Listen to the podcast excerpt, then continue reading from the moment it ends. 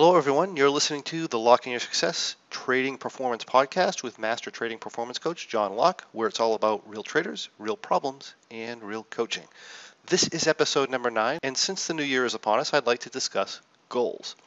Realize that human beings are what we call goal seeking organisms.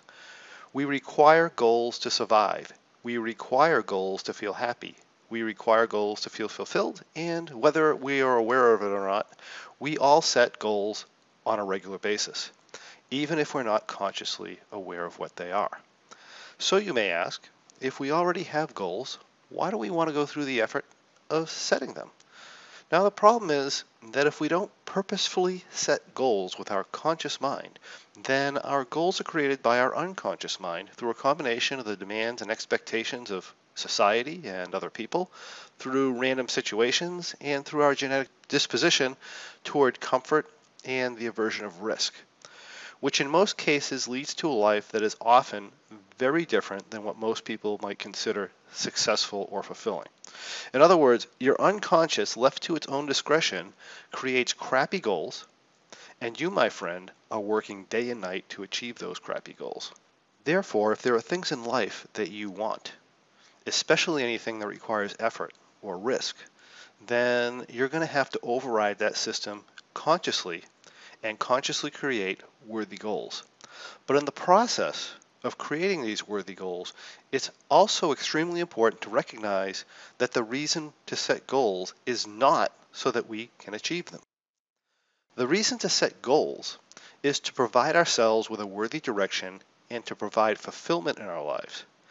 It's about the things you learn, the challenges you overcome, the progress you make, and the person you become in pursuit of those goals.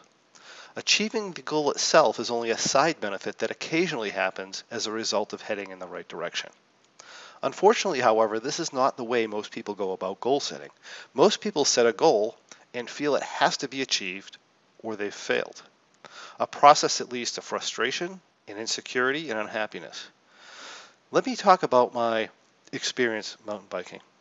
We have a mountain near my house we climb, and I climb it on the mountain bike. And the climb to the top is very long and it's very steep. But there are two ways to climb it. One is fairly straight, consistently steep, and a smooth road. The other way is a long, winding, rocky, steep, technical path with challenging sections and some flatter sections. Now, if we were to look at these two paths, the smooth road would clearly take less physical effort to climb. It's shorter, it has a firm surface, it's smooth, it's consistent. However, to my surprise, when I tried each path, I found the rocky, steep, technical path much easier to climb. How can that be? How can something that obviously takes much more physical effort actually seem easier to do? Well, you see, physical effort is only a small factor in what we as human beings perceive as easy or difficult.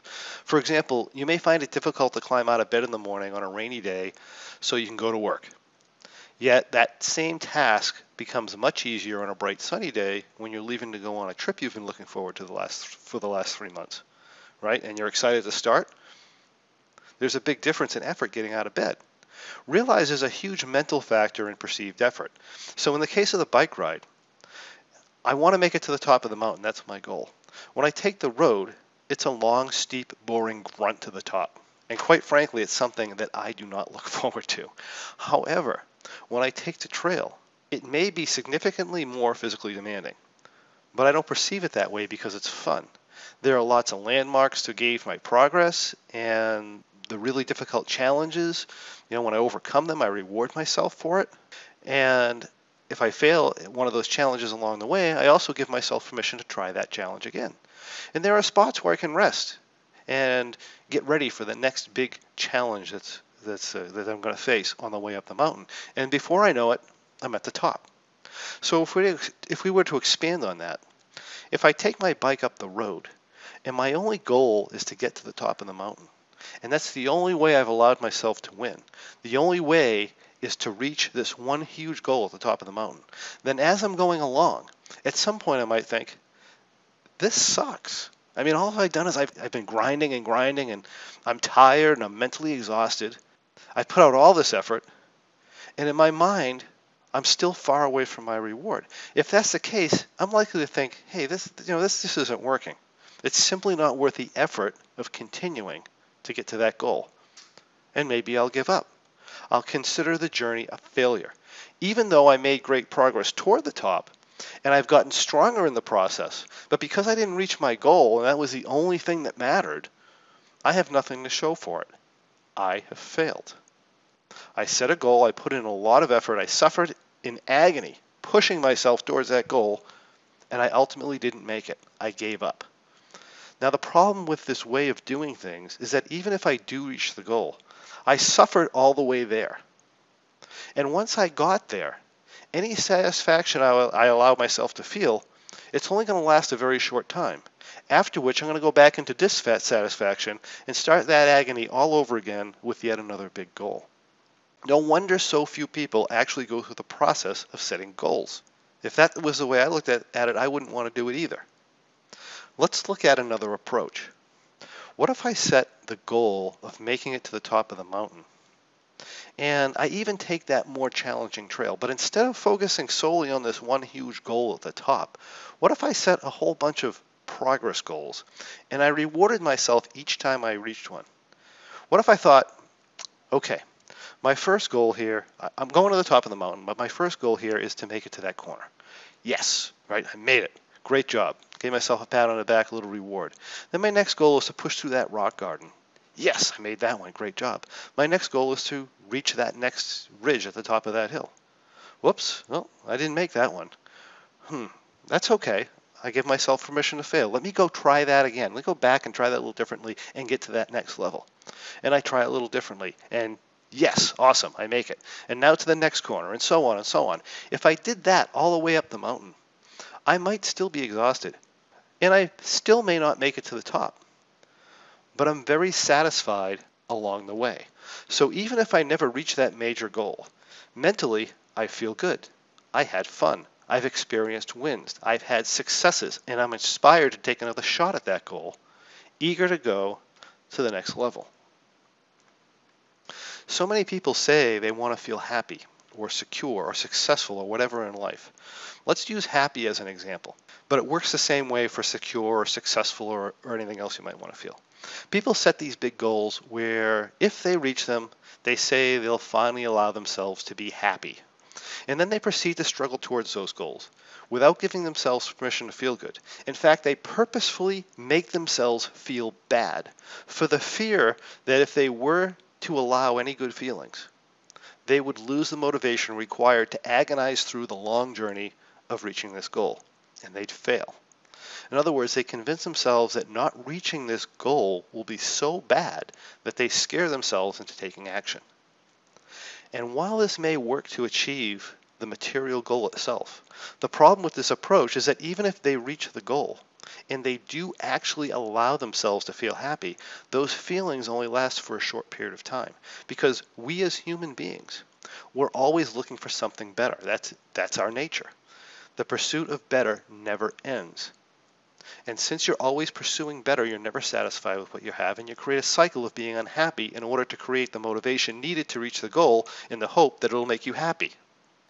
And that cycle repeats itself over and over and over again, meaning it's literally impossible to reach a point where you're genuinely happy for any period of time. My point being is that if you actually want to be happy, we might want to consider changing our approach a little bit we might want to consider creating what we truly want on a regular basis. Yes, we still want to create the big goal. This gives us a direction, something worthy to strive for. But we're doing it because we want the goal, not because we think it's a requirement for a feeling, which in reality we can create anytime we want anyway. So to truly create a happy or secure life, we want to be happy and secure in the pursuit of our goals. We want to create little wins for ourselves on a regular basis. We want to make the choice to reward ourselves and to be happy and excited with the process. This not only provides motivation, but it also creates excitement around the process of creating goals and happiness in working toward them and overcoming challenges along the way, making it much more likely we'll actually set high goals and pursue our dreams in the first place. And perhaps best of all, as we move forward in the direction of our goals, this process allows us to experience the feelings of happiness, security, and success, even if we never reach the actual goal, which, when you really think about it, is all we ever truly wanted in the first place. So set that big goal, set up little wins along the path of that goal, reward yourself with each win, and enjoy your success, enjoy your security, and enjoy your happiness. Enjoy your life, whether or not that goal is ever realized. And that's what I have for you today. Thank you for joining me, and I'll see you on the next Trading Performance podcast. Hey, if you enjoyed listening to this podcast, you have to check out my Trading Performance membership, where we take all this material to the next level. We study it and we apply it to bring our trading performance to peak levels. Simply go to tradingperformancepodcast.com. That's one word, tradingperformancepodcast.com, to receive information on how you too can become involved and improve your trading. I look forward to seeing you there.